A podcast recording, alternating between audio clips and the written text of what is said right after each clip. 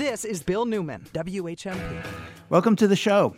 We'll be joined in just a few moments by Larry Hott, our own Emmy Award winning documentary filmmaker. First, some breaking news.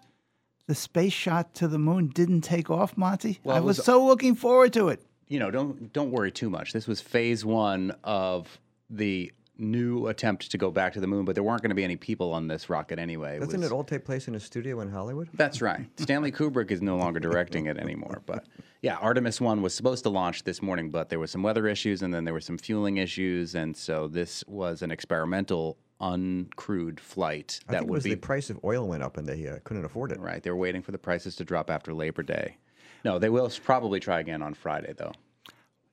I spent a lot of this weekend reading about why we're going back to the moon. And it seems, well, we've lost about 20 years and that we could have had a station on the moon by this point, but we haven't done that. And everybody's going to want a station on the moon at this point. China is angling towards the moon, and I think the United States wants to make sure that they uh, stake their claim. We already put our flag up there, so we have to go back and. Uh, I'm not sure that the flag actually. Wait a second.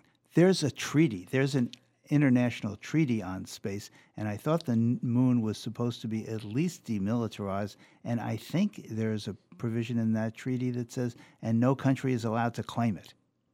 well, you can add, you can buy a star from the International Star Registry, so I don't know what, what's true or not anymore. And you can name a star too. I, I will only believe that we can go to the moon when the Duchy of Fenwick sends a space probe.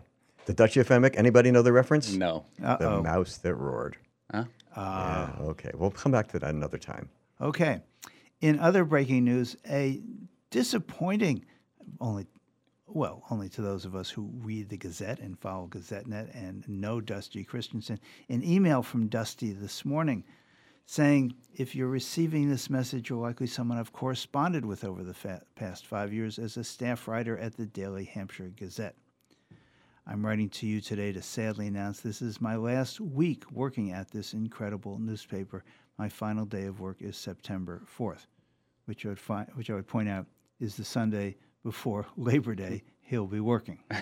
And Dusty was very much involved in the labor organizing that unionized the Daily Hampshire Gazette a year or so ago.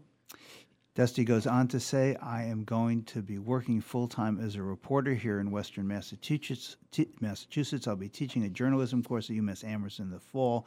I'll be working as an independent reporter on bigger projects, and he'll tell us more about what those are in the future.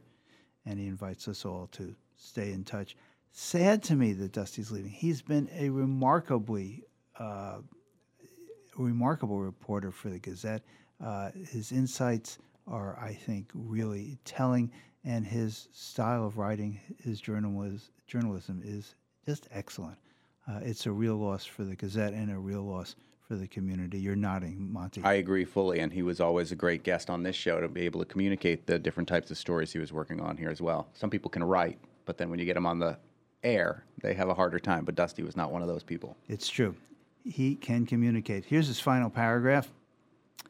Uh, if you know any reporters looking to protect the Fourth Estate, put them in touch with me. It has been an honor working as your local correspondent for the past half decade. I'm looking forward to more years of shoe leather reporting, holding the powerful accountable, and chronicling life here in the 413. Another well written piece by Dusty Christensen. We're gonna- sad that he will not be with the Gazette after next Sunday. Let's turn to our guest in the studio, Larry Hott, our own Emmy Award winning documentary filmmaker. Larry, you've been working on a project, you've been telling us about it. It will air on PBS next year, yes? Yes. Titled? It's called The Niagara Movement. And we've been working on the subtitle. We want to have the longest subtitle possible. it's a PBS rule. Oh, right, there has to be a subtitle. Yes, it, it, the subtitle could be the people and events that led to the establishment of the NAACP, or it could be the battle for the souls of black folk at the turn of the last century. All those things are true. What the Niagara movement was was a group of people who came together. Well, let's stop there for one second. Yes. You still don't have the subtitle? no, no, we don't have a subtitle. I like gotta- the second one better. Can we vote? Yeah. Yeah, okay. I already voted. Early voting. Well, the problem with the, a short title like the Niagara Movement is people think if they don't know anything about it, they think it's about water. They think it's about the falls. They think it's about stomach issues.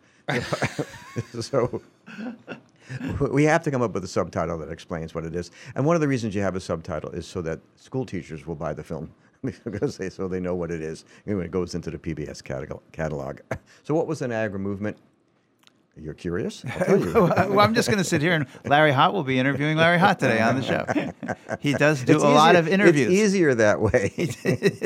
no, no, no awkward silences. I no don't, have talking. to, I don't have to think about what the question will be. Not, no talking over each other. It all works perfectly. Okay, Larry Hott, please. Your first question too, Larry Hott. what exactly was the Niagara movement? yes, what exactly Thanks, was Bill. the Niagara? What a movement? trenching question. so, in 1895, Booker T. Washington, who was the most famous black man in America at the time, uh, one person in the, in the film calls him the, the king of black America. And he was also called the Wizard of Tuskegee, the Tuskegee Institute, which still exists, a historically black college. Um, he built that up from nothing. In fact, he started it in a chicken shack. And he had the students build the school, and he was able to get an enormous amount of white support from Carnegie, particularly. And he became a very wealthy man. He had a lot of power. And in 1895, he gives a speech. He's invited to give a speech at the Atlanta exhibition. You imagine a black man invited to give a speech, almost always an all white show, the ex- Atlanta exhibition. And he gives a speech which was dubbed by his opponents eventually called the Atlanta Compromise. And what he said in this speech was that black people should be subservient, they should learn trades, they should not make any trouble, and that they should stay in their place until they were ready to take part in American society. And he was, they say that he was met, the speech was met with weeping and crying and cheers from the white people in the audience. Women were fainting. He got a letter from the president. And at that when this happened, W.E.B. Du Bois, who was also one of the more famous black uh, intellectuals in the country, wrote him a letter of, of congratulations on the success of the speech. Really? I thought that W.E. Du Bois and Booker T. Yeah, they were at Washington were- odds, and right, because at the beginning, this seemed like a kind of a breakthrough, because at least white people were accepting and talking with a black leader. And in fact, in 1901, which is only six years later, Theodore Roosevelt invites Booker T. Washington to the White House. And he thinks that this is going to do him some good. He invites him to dinner, and it backfires terribly. The white press, particularly in the South, make the worst cartoons and editorials about this, saying it is the end of civilization when a black man is invited to the White House for dinner. It wasn't the first time a black man was in the White House. Uh, Frederick Douglass was in, in the White House with Lincoln, but he had not been invited to dinner. What a distinction, because that makes you a social equal. So, how do you tell this kind of story on film? The challenges are what do you what do you show, and actually what do you hear? And we have a clip, an amazing clip. We're not going to be. We'll only play a little bit of it because it's very scratchy. But after Booker T. Washington made this speech in 1895, he went into a studio and recorded this speech again in 1895. A studio much like the one we're in now. And the equipment has not changed. equipment hasn't changed at all. He coded onto a cylinder, uh, which I can't really describe the technology appropriately, but you've probably seen these cylinders with a little needle that scratches in there. And, and, and Edison, it was an Edison cylinder, who, which had only been invented seven years before. So we can hear just a moment of Booker T. Washington's voice. Mr. President and gentlemen of the Board of Directors and citizens, one-third of the population of the South is of the Negro race. No enterprise the material, civil, or moral welfare of this section can disregard this element of our population and reach the highest success. I will convey to you, Mr. President and Directors, the sentiment of the masses of my race when I say that in no way have the value and manhood of the American Negro been more fittingly and generously recognized than by the managers of this magnificent exposition at every stage of its progress. So you can get a sense from then of his speaking power. It is said that he would come out onto the stage with his hands in his pockets and stand silently for 30 seconds, just staring out at the audience. And the anticipation would build, and then he would start speaking in a stentorian voice. And he commanded these people to listen to him. And for a white audience to be listening to a black man at that time, and then for them to approve of it and to applaud, uh, he had such power in the black community. But he was also the head of the school in the South in Alabama that had some of the worst racism possible, including You're talking about the school or the state? the state. Um, the number of lynchings at that time, it was something like 50 or s- to 60 a year. It amounted to thousands. You know, of course, uh, which we still have lynchings, unfortunately. But the height of lynchings were going on between 1875 and, and 1940. And in 1895, when he was uh, the head of the school, and it, which he was till his death in 1915, he was always under threat, under death threats. So to have to be able to command such respect, run a school in the South, and have graduates who are able to go into the community and, and work, al- albeit uh, in, in the in the trades and in farming, n- not like W.B. Du Bois in Boston, who was a Harvard graduate, uh, was a big thing. But over time, what happened was the depredations, the Jim Crow laws became so severe that the accommodationist policies of Booker T. Washington lost their sheen. And Du Bois and a man named Monroe Trotter from Boston led a movement called the Niagara Movement to say this is this shall not stand. And I want to read to you just one paragraph. And tell us again one more time. I know you've done this before us before, Larry, but for those of our listeners just hearing you for the first time, why is it called the Niagara Movement? Ah, thank you. Yeah, the Niagara Movement. So it's a great story there. When they decided that they could no longer tolerate Booker T. Washington's policies and what it was doing to black people in America, W.B. Du Bois and Monroe Trotter and the people he worked with decided they would call a meeting of the top, what they call the talented tenth, the top black men, which is a crucial part of our story because there was only men at the time. They wanted to meet somewhere where they can get everybody together and talk about what should be done. Well, at the time, the cheapest travel rates were to Buffalo because Buffalo was the center. It was where all the trains came in. It was where the Erie Canal came in, and there was uh, conventions there, and they offered discounts. So they went to Buffalo, but all the hotels Took their coupons and went to Buffalo? went to really? Buffalo. Of all places. and uh, they had to go across the, the, the river, Niagara River, to Fort Erie in Canada uh, because they couldn't get any rooms in Buffalo. And then they're there. Because re- the, because the hotels were segregated? Or well, you know, didn't- it's funny. All the history books say they were turned away from the hotels in Buffalo, but then people did a lot more research only recently and found out no, the hotels were perfectly happy to have them in Buffalo. There just weren't any rooms. So when they went, but for years it was played out as oh, there was terrible discrimination in Buffalo. It, it, it, Oh, there might have been. there might have been, but this wasn't an This wasn't an incident of it, no. And there was a small but very powerful uh, black community in Buffalo, made mo- mostly of women, which is a, a crucial part of the story. So they go across to the river to Fort Erie. Turns out that Buffalo uh, and the Niagara region was part of the Underground Railroad because it was on the border. And the goal of a lot of slaves was to get to Canada, where you could really be safe, because then there weren't any fugitive law, fugitive laws there. So they're in Buffalo, uh, at Fort Erie across the river, and it's the Niagara region. So they realized the symbol of Niagara. Niagara is a symbol of power, the, the, the symbol of the, of the great promise of North America.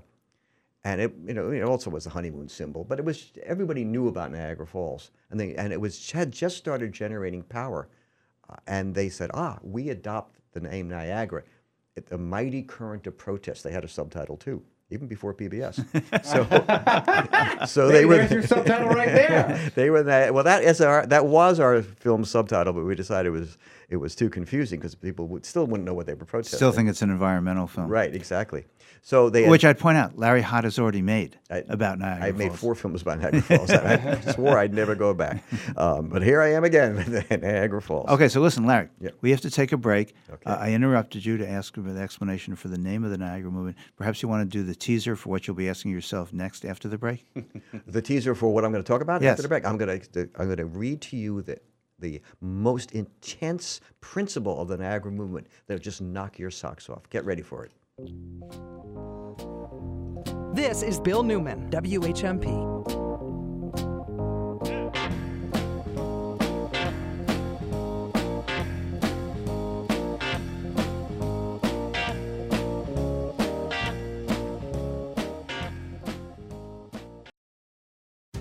This week's Shop Tuesday is Slainte. This Tuesday at 9 a.m., Slainte releases gift certificates for their Holyoke restaurant.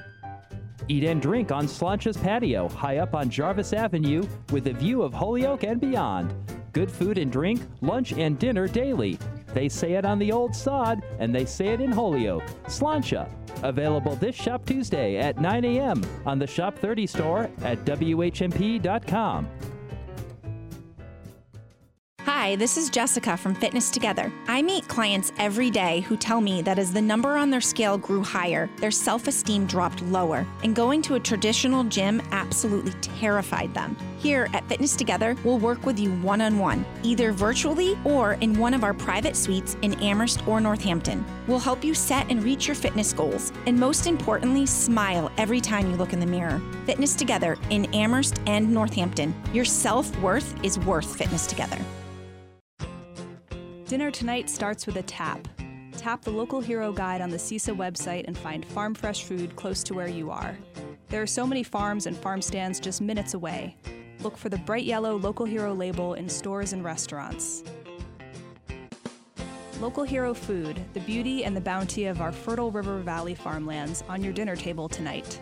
The Local Hero Guide is at the CISA website, buylocalfood.org. Want to support the kind of local talk you hear on The Bill Newman Show? Want to hear your business's message here on WHMP? Email us your message at WHMP.com. We'll help you craft a marketing message that'll reach listeners of your favorite WHMP show. And you'll be supporting the local news, Valley Talk, and progressive voices you hear right here on WHMP. Let us know about your message. Email us your message at WHMP.com and add your message to our mission. And hear your message right here on WHMP. Your message at WHMP.com. We live in one of the most beautiful places in the country, the hill towns and valleys that we call home here in western Massachusetts. At the Franklin Land Trust, we're working with landowners and community members to protect the landscapes that give us productive farmland, clean water, and healthy woodlands. We don't have to travel too far these days to see places where those sorts of things are just a memory. Our staff and volunteers have helped us to protect more than 32,000 acres so far here in our region, and we hope that you'll consider supporting our efforts to take care of the land that we all love. The farms that give us fresh local food, the riverways that give us clean water, and the forests and wildlife habitats that provide us all with healthy air. For more information on our work of landscape conservation, please visit our website at franklinlandtrust.org. That's franklinlandtrust.org and thank you for your consideration.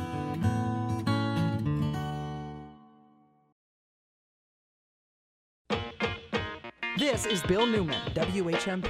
We continue our conversation with Florence Based, Emmy Award winning filmmaker Larry Hott. We are talking about the film he has in, now in post production. Am I using the right term? Well, we're editing. That's uh, called post production, I guess. Okay. Um, and the film is about the Niagara Project and The Niagara Movement. The Niagara Movement. I'm sorry. And you were going to uh, tell us, as we were discussing during the break, uh, Booker T. Washington, and you were going to tease us. Well, you did tease us, so to speak, with what the T stands for. What Oh does that- well, I actually t- teased you with one of the th- what they wrote in their principles, uh, but the T, what the T stands for in Booker T.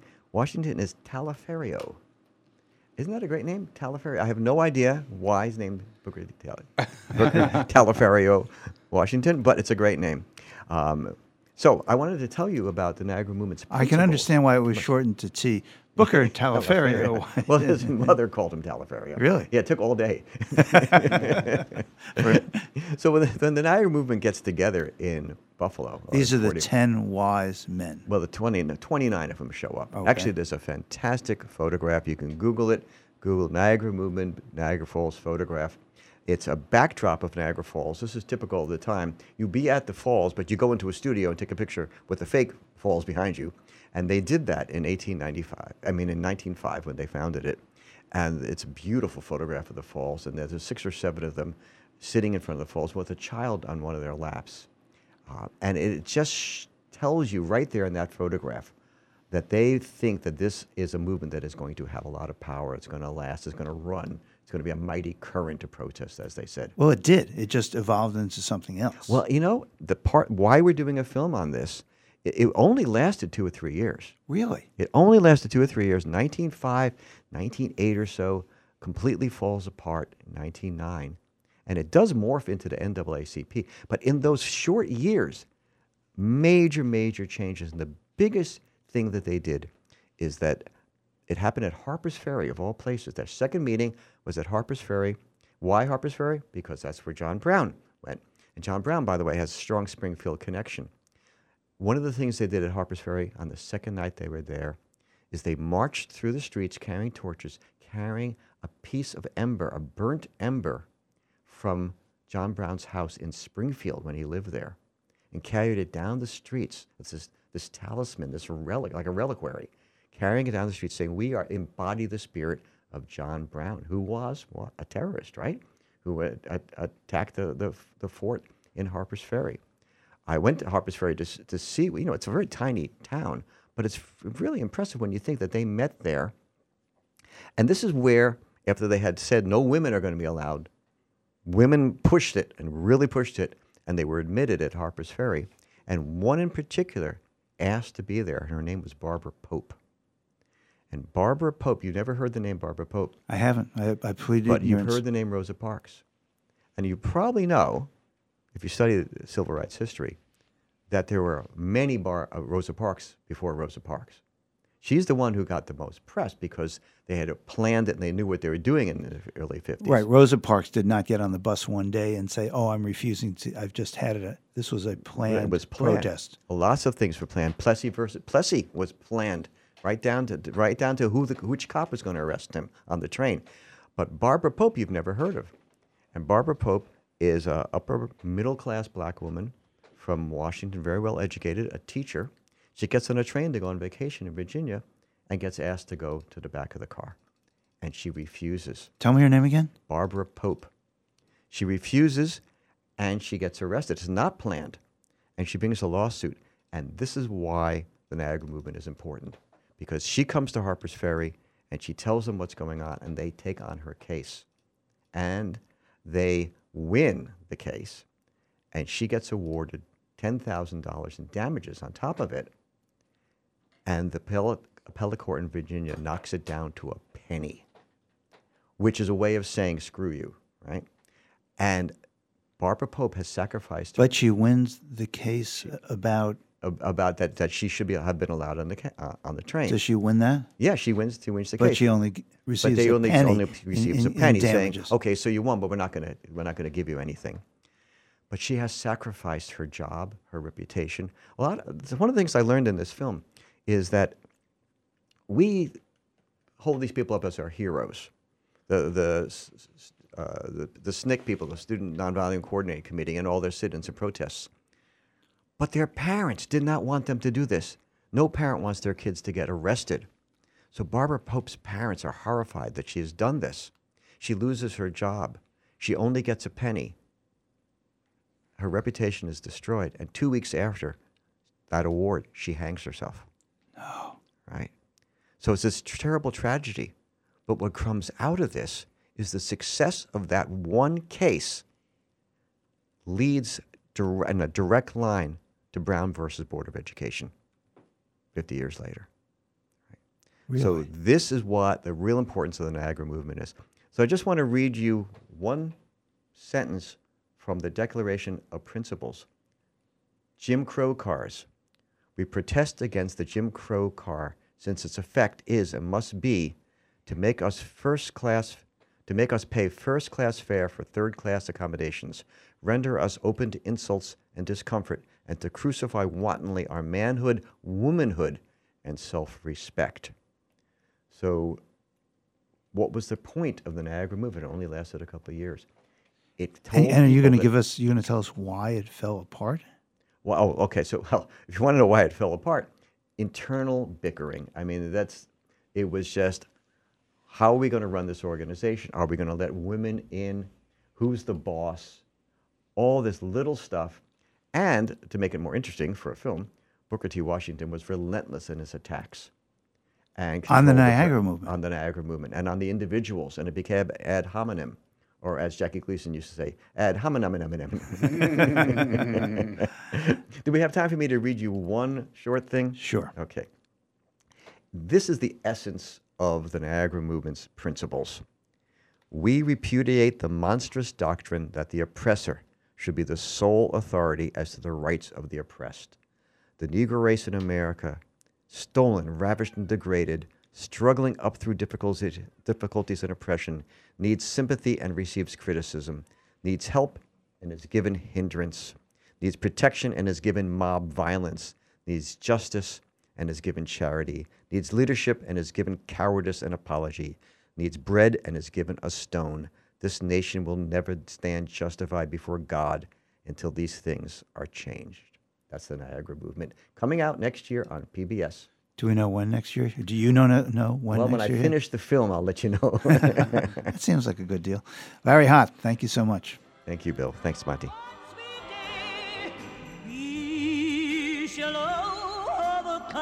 This is Bill Newman, WHMP. One day. For WHMP News, I'm Jess Tyler. The investigation into missing lawn signs and suspicious cars continues in Northampton. The Daily Hampshire Gazette reports that Deputy Superintendent of the Hampshire County Jail, Barbara Marion, resigned as a result of the probe into a suspicious car with government plates driving by another jail employee's home and taking pictures. Marion's name appeared in a Southampton police report investigating the incident. Sheriff Patrick Cahillane says he will not tolerate this conduct from any staff or campaign member. Cahillane said he is not personally involved in the investigation and did not speak to Marion about it. Cahillane is running against Yvonne Gittelson and Caitlin Sepeta for re-election as Hampshire County Sheriff. A vote by City Council is the next step in approving a $500,000 request for repairs on St. John Cantius Church from Northampton's Community Preservation Act funds. The Community Preservation Act Committee voted to recommend this spending last week. The Historical Commission also gave its blessing to the request from O'Connell Development, who plans to develop the building. O'Connell has hired a preservation consultant to write a historic structures report and would work with the Massachusetts Historical Commission if the funds were approved. Nearly $5.7 million will be sent to Amherst College by the Federal Emergency Management Agency to reimburse the college for the cost of testing students, faculty, and staff during the COVID 19 pandemic. The private liberal arts college in Amherst is to receive the money as part of the public assistance grant. Warm sun cloud mix today. Little breeze out of the south, a high of 86 to 90. Variable clouds tonight, patchy fog, a low of 62 to 68. Mostly sunny tomorrow, a high of 88 to 92. Chance of some showers tomorrow night. Mixture of sun and clouds in mid 80s on Wednesday. I'm 22 News Storm Team meteorologist Brian Lapis, 1015 WHMP. This News Minute is brought to you by our partners at Holyoke Media. Yo soy Johan Rashi Vega con la síntesis informativa de Holyoke Media. La declaración jurada que el FBI utilizó para obtener una orden judicial para registrar la casa del expresidente Donald Trump en Mar-a-Lago ahora es pública. Una versión redactada del documento fue publicada por un tribunal federal. De las 32 páginas de la declaración jurada de un agente especial del FBI con experiencia en investigaciones de contrainteligencia y espionaje, casi la mitad estaban cubiertas con gruesas líneas negras que ocultaban información que había demostrado a un juez federal la necesidad de registrar la propiedad de Trump en Florida. También se publicaron ocho páginas de anexos e información complementaria que no fueron redactadas. Existe una causa probable para creer que la evidencia, el contrabando, los frutos del crimen u otros artículos poseídos ilegalmente se almacenaron incorrectamente en varios lugares en Mar-a-Lago, dice la declaración jurada. Desde que se realizó el allanamiento el 8 de agosto, las amenazas de violencia hacia el FBI han aumentado. Anticipándose al potencial de violencia de los partidarios de Trump, el agente en la declaración jurada pidió que se sellara. El agente también dijo que divulgarlo públicamente podría conducir a una actividad delictiva. En otras informaciones, la secretaria de la ciudad de Holyoke, Brenna Murphy McGee, anunció que la votación anticipada en persona para la elección primaria del estado dio inicio el sábado y estará disponible para el público desde este lunes hasta el viernes 2 de septiembre de 8.30 de la mañana a 4.30 de la tarde en la oficina de la secretaria municipal dentro del edificio de la alcaldía de Holyoke. La primaria estatal se llevará a cabo el martes 6 de septiembre. Para más información sobre las elecciones puede visitar la página web de la ciudad de Holyoke en holyoke.org. Yo soy Johan Rashi Vega y esta fue la síntesis informativa de Holyoke Media a través de WHMP. This News Minute has been brought to you by our partners at Holyoke Media.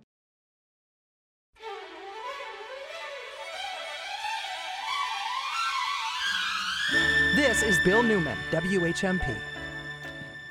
And this is our monthly time. We're a little late this month. We're a little late Uh-oh. this month. Are we pregnant? Oh no! Are you menstruating again, Bill? with the host of our segment, Sex Matters, with Dr. Jane Fleischman, our show's resident sexologist. Dr. Jane, the microphone is yours. What do you have for us today? Uh, I hope that it's all clean. Me too. Uh, Bill, I'm glad you mentioned it. That it's the end of August because everybody's feeling a little frantic. You know, school is starting. Nope, I'm feeling a lot frantic. School's starting on Thursday. The vacations are almost over. Work is kind of heating up. Travel is starting to happen again. I, for one, am looking at a really busy fall schedule. But when we're talking about people getting busier, Bill and Monty, what do you think? When she uses that tone of voice, Monty, I'd like to uh, point out we're in trouble. Yes. What do you think? Getting busy. What do you think gets short shrift? Let's go with, well, I don't know, Monty. In your life, why don't you tell us what gets short? Sh- Coitus time? Okay, so you've heard of FOMO, right? Yes. Fear of missing out. yes. And Joan, my lover, has uh, coined a new one, FOMOCO, fear of missing out on career opportunities. She really like worries that. about that. Well, it's I like, like Momofuku. Oh no, Mo- that's the that's that that's actually a restaurant. restaurant. Yeah. it's a chain. But I'd like to offer one more, FOMOSO, which is the fear of missing out on sexual opportunities, and that's what today's topic is all about: time and sex, and making sure we have time for sex. So you know people who say they never have time for sex. Uh, just a rhetorical question, Bill. I, I, wait a I don't know if I do. I don't know. Monty was Monty was shaking his head. No, I don't Newman know. and I both look at each other like, I you don't know, any Well, of those people? I don't know anybody. Maybe my parents. So- and I think that's their excuse. How o- so? How often do you have sex? How often should you have sex? How often do you want to have sex? You know, any idea how long people actually take to have sex? Well, I'm going to test. I know test. about me. Okay, I'm going to test you. Plenty of time to do it whenever. Today's quiz is about time, Monty, and you might win, but don't be too quick. Okay. Well, I know. I, I, try, I, Oh, try- that was bad. That was I try so hard. bad. Okay, that was bad. Okay. Well, first, before I begin our quiz, I want to give you a little vocabulary. Okay. So, Okay. uh, when we talk about time in human sexuality, we talk primarily about two or really three concepts. The word frequency comes up in a lot of the sex research, and that's basically how long it's been since you last did it. Um, and sexual frequency is actually the most commonly assessed aspect of sexual behavior within all the sexuality literature. I mean, some people have linked it to relationships, some to sexual satisfaction, but it's not always consistent across different groups. And there's a lot of aspects that often get overlooked. So that's frequency. Then there's another term, duration. Monty's looking at me like, oh, I know what this means. So that's how long Monty you're actually doing that was it. a big smile on Monty's face. He wants to talk about duration. He is clearly. smiling. He's smiling. I love his smile. So the duration of an individual's sexual encounter, or how long you actually spend on one sexual encounter, is rarely studied.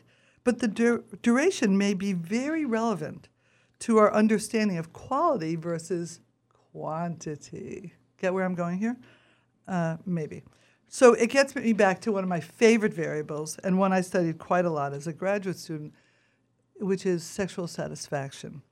And for bonus points, anybody know what sexual satisfaction is? Um, I know my wife doesn't.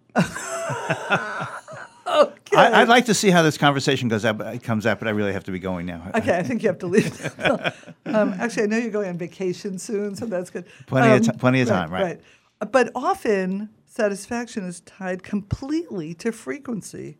But it's this subjective response, right? A subjective response to your own sexual life.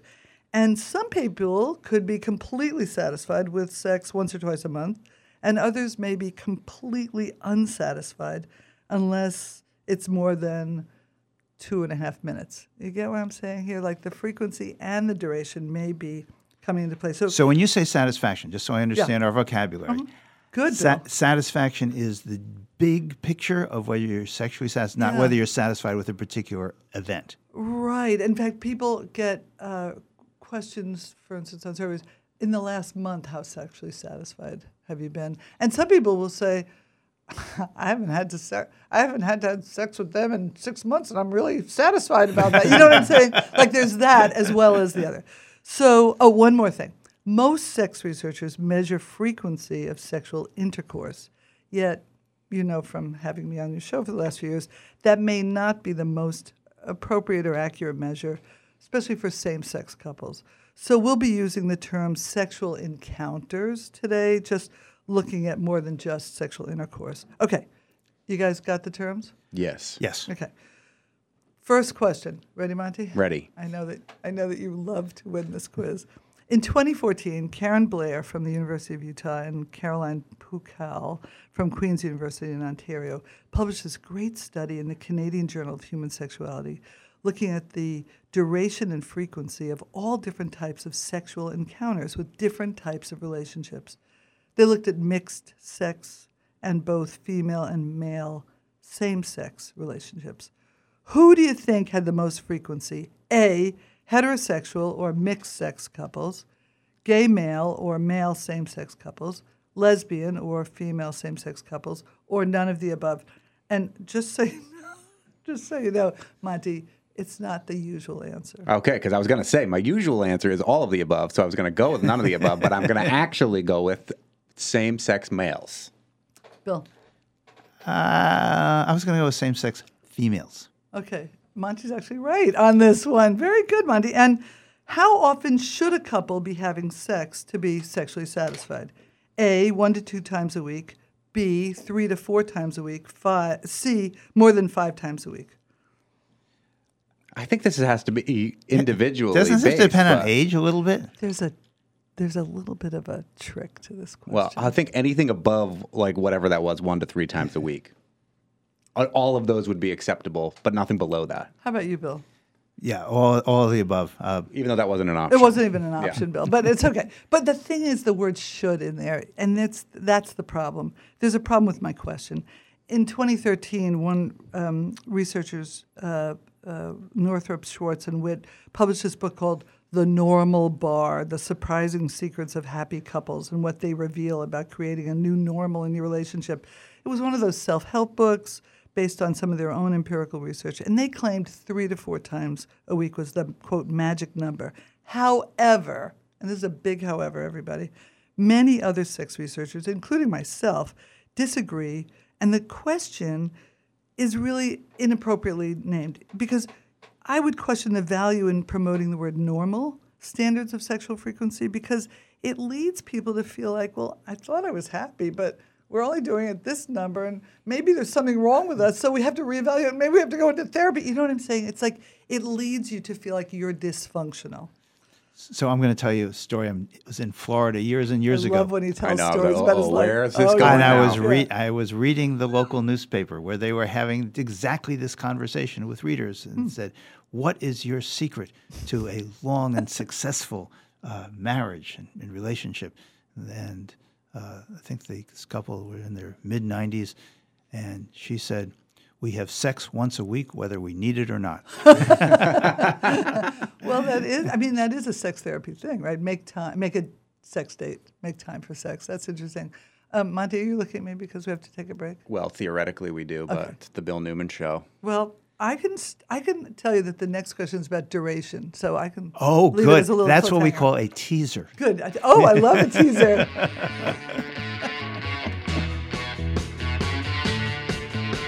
This is Bill Newman, WHMP.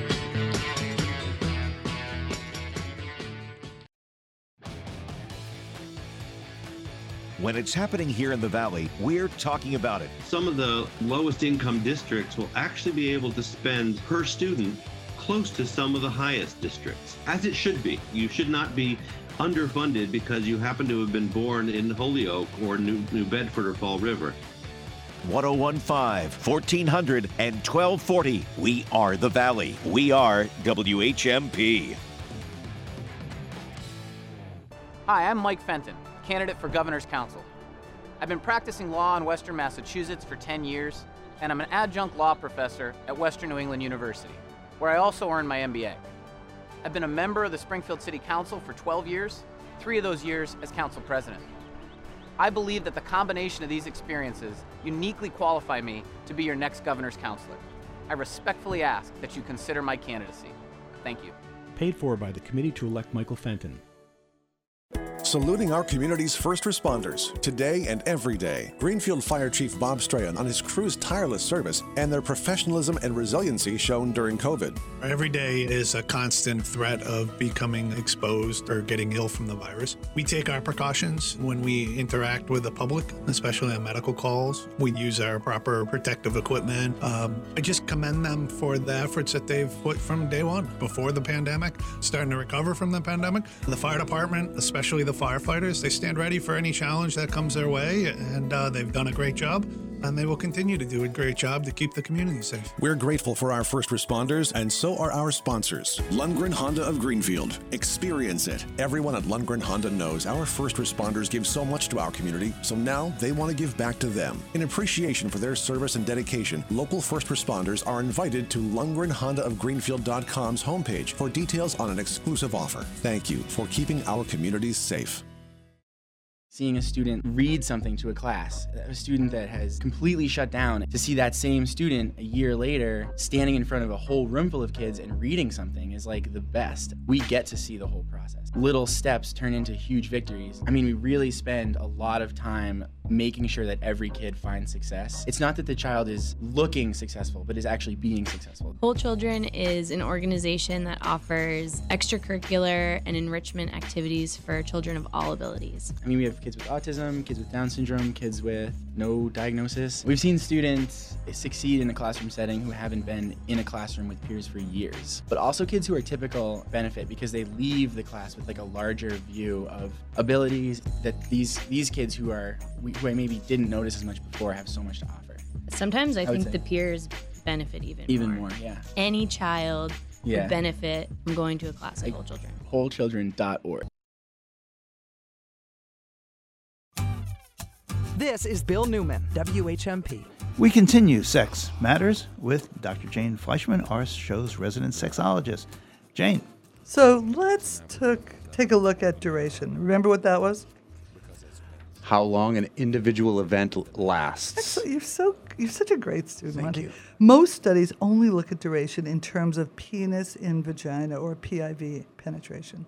For example, one Japanese study in 2010 focused on the length of time between the initial insertion of the penis into the vagina and ejaculation and found that the average duration was between ready? A 5.6 to 6.5 minutes. 13.6 to 14.5 minutes, or C, 25.6 to 26.6 minutes. What do you think the correct answer is? I'm going A. in my heart of hearts, I would like to vote for C, but I'm going to go for A too. Okay, it was B. Oh, it was B? Yeah, B. Oh. I- you see, you were underestimating your own duration. Not my Yes. own. Okay, there you go. The average duration is 14 minutes. Yeah, it was between 13 and a half and 14 and a half minutes. But they were they were looking at the likelihood of female orgasm through PIV intercourse and the problem with premature, premature ejaculation. And so that's why they were really interested in how long this was. I'd be concerned that the possibility for female orgasm would be quite limited in those encounters. And let's face it, just looking at PIV only is such a heteronormative understanding of sexual behavior and sexual activity. There's so much more to be imagined. Okay, let me try another one. When you include fore, foreplay, you know, all the stuff that create more fun and sexual excitement, you know, again, use your imagination, in addition to PIV intercourse with mixed sex couples, what do you think the average duration was? Now, this is expanded, right? So 15 minutes, B is 19 minutes, or C is 25 minutes. Now I'll go with C. I, I'm, I'm going to go with C because otherwise, uh, there's very little warm up here.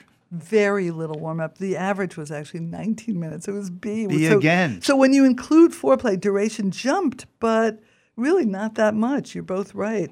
And here's the interesting thing about the results both men and women reported a, a greater desire for more foreplay and sort of the sensual aspects that don't directly revolve around PIV intercourse. So good, good to remember.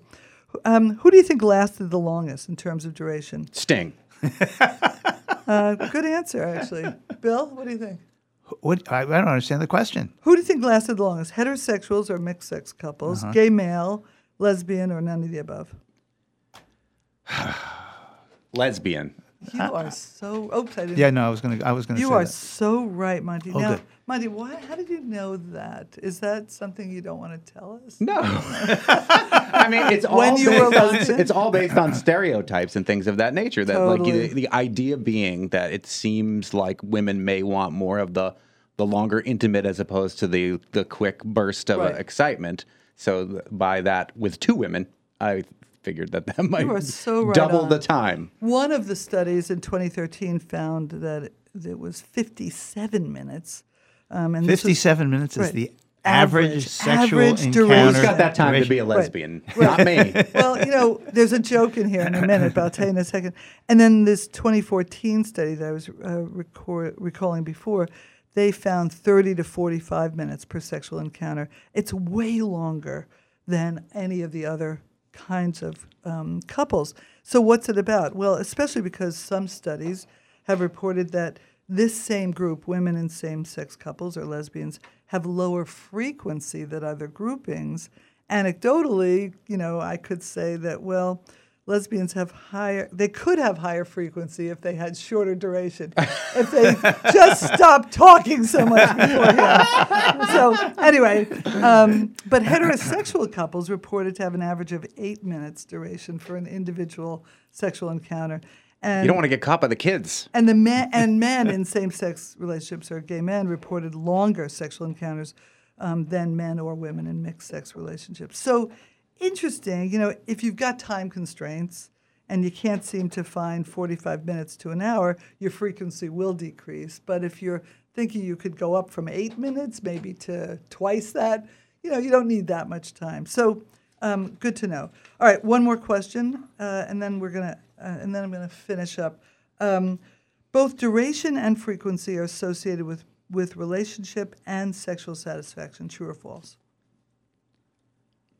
They're both associated. Yes. They're both asso- associated. Excellent. Sure, why not? Right, because even though frequency was lower for women in same sex relationships, they still reported significantly higher degrees of sexual satisfaction. And everybody who is having sex is reporting some kind of either relationship or sexual satisfaction. Well, just because I'm paying attention here on the show, Jane, when you say having uh, sexual uh, uh, Encounters, yeah. encounters, Yeah. uh, you is this eliminating sexual encounters with yourself?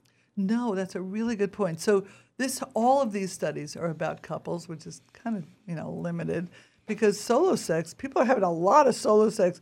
Maybe that's even shorter, but it, the frequency is going to be a lot higher. right, right. So what's it all? Are you making this up, or this is a study? That's, that's just from my anecdotal research. But, um, but making the time to have sex might actually increase your satisfaction. And frequency may not be the only predictor of sexual satisfaction. In fact, a lot of people say, I've had a lot of sex, but it's been really pretty mediocre.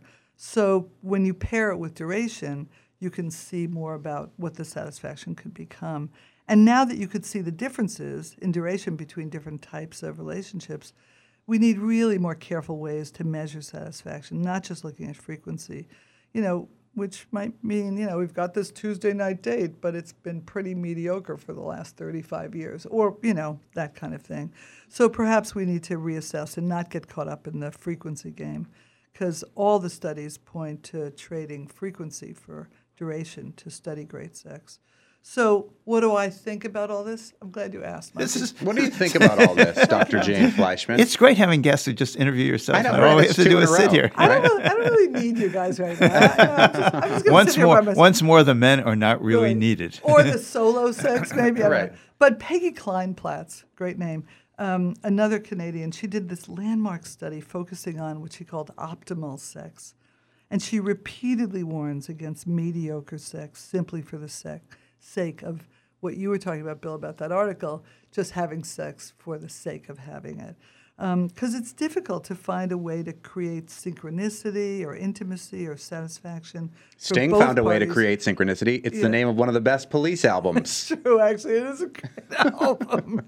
But desire for longer duration, for taking longer time, may be evident on one partner's mind, but not on the other. So it's really helpful to go beyond that general notion of frequency and really start talking about how to have different types of sexual encounters and get more creative. So, most important, couples need to get away from the notion that there are any quote unquote gold standards for sexual activity. We don't want anyone to feel bad because they're spending less time than the average, especially if they're having fun and feeling good about it. So remember, folks, there's no normal except on the washing machine, and make some time for sex because even if you're busy, it may be that you find that you're enjoying your relationship a whole lot more when you do. It's all about making the time. Well, we have a minute and a half left. Tell us, it's a short, it, it'd be a quickie. It's a quick- it would yeah, be a quickie, but Let's have a quickie. Actually, frequency. Let's have a cue. tell us about, tell us, tell us about whether orgasms are part of these studies. Oh, that's such a great question. So orgasms aren't always associated with sexual satisfaction. So in fact, for some people, reaching an orgasm is not part of their sexual encounter on a general, um, uh, in general. But there's so much focus on general on um, or, on orgasms that people again they feel really badly about themselves like oh maybe i should be having the big o and all that and what i tell people often when they come to me with that kind of question is just have fun along the journey. Just enjoy the sensuality the excitement the intimacy the closeness. Find some other things that are happening because that's the excitement that's the satisfaction. And the orgasm may happen may be fleeting may not even you may not even notice it particularly for some women they may not even notice it. So it's different if you're not having ejaculate. So um, you know orgasms i think are just like the end all for so many people especially when you're watching any kind of porn or any kind of like sexy movies and that's not always the way it is for a lot of people We made it through the segment. Monty, congratulations. Thank you. You- Neither one of us, as far as I'm blushing too badly. Did This one, nah, piece of cake. well i'm glad you made the time for me get it ah, sorry Dr. Jane Fleischman, this has been Sex Matters. We'll be back with Jane, well, maybe even tomorrow, but certainly oh. next month. No, not tomorrow, not more. No, this can't go on any longer this week. Okay, next, Next month. month. Thank you, Jane. promises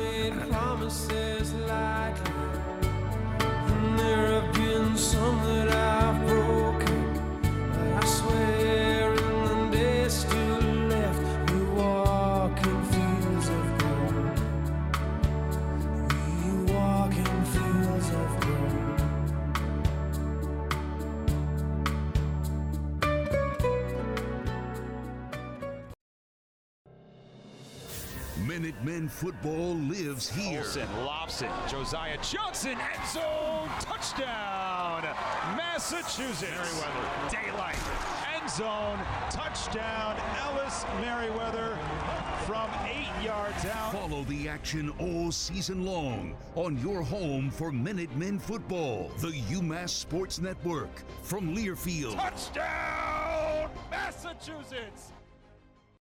What if there were a way to go into cancer surgery or treatment feeling more comfortable and optimistic? Recorded meditations can help. Doctors have said that it makes their job simpler. Nurses tell us their patients may go home sooner and need less pain medication. Cancer Connection creates custom meditations for people affected by cancer, and you don't even have to come in. Go to cancer-connection.org to learn more or donate today. Cancer Connection relies on local donations to make its Live services and free local of news charge. and talk for Northampton and the Valley since 1950. WHMP Northampton. WHMQ Greenfield. A Northampton Radio Group station.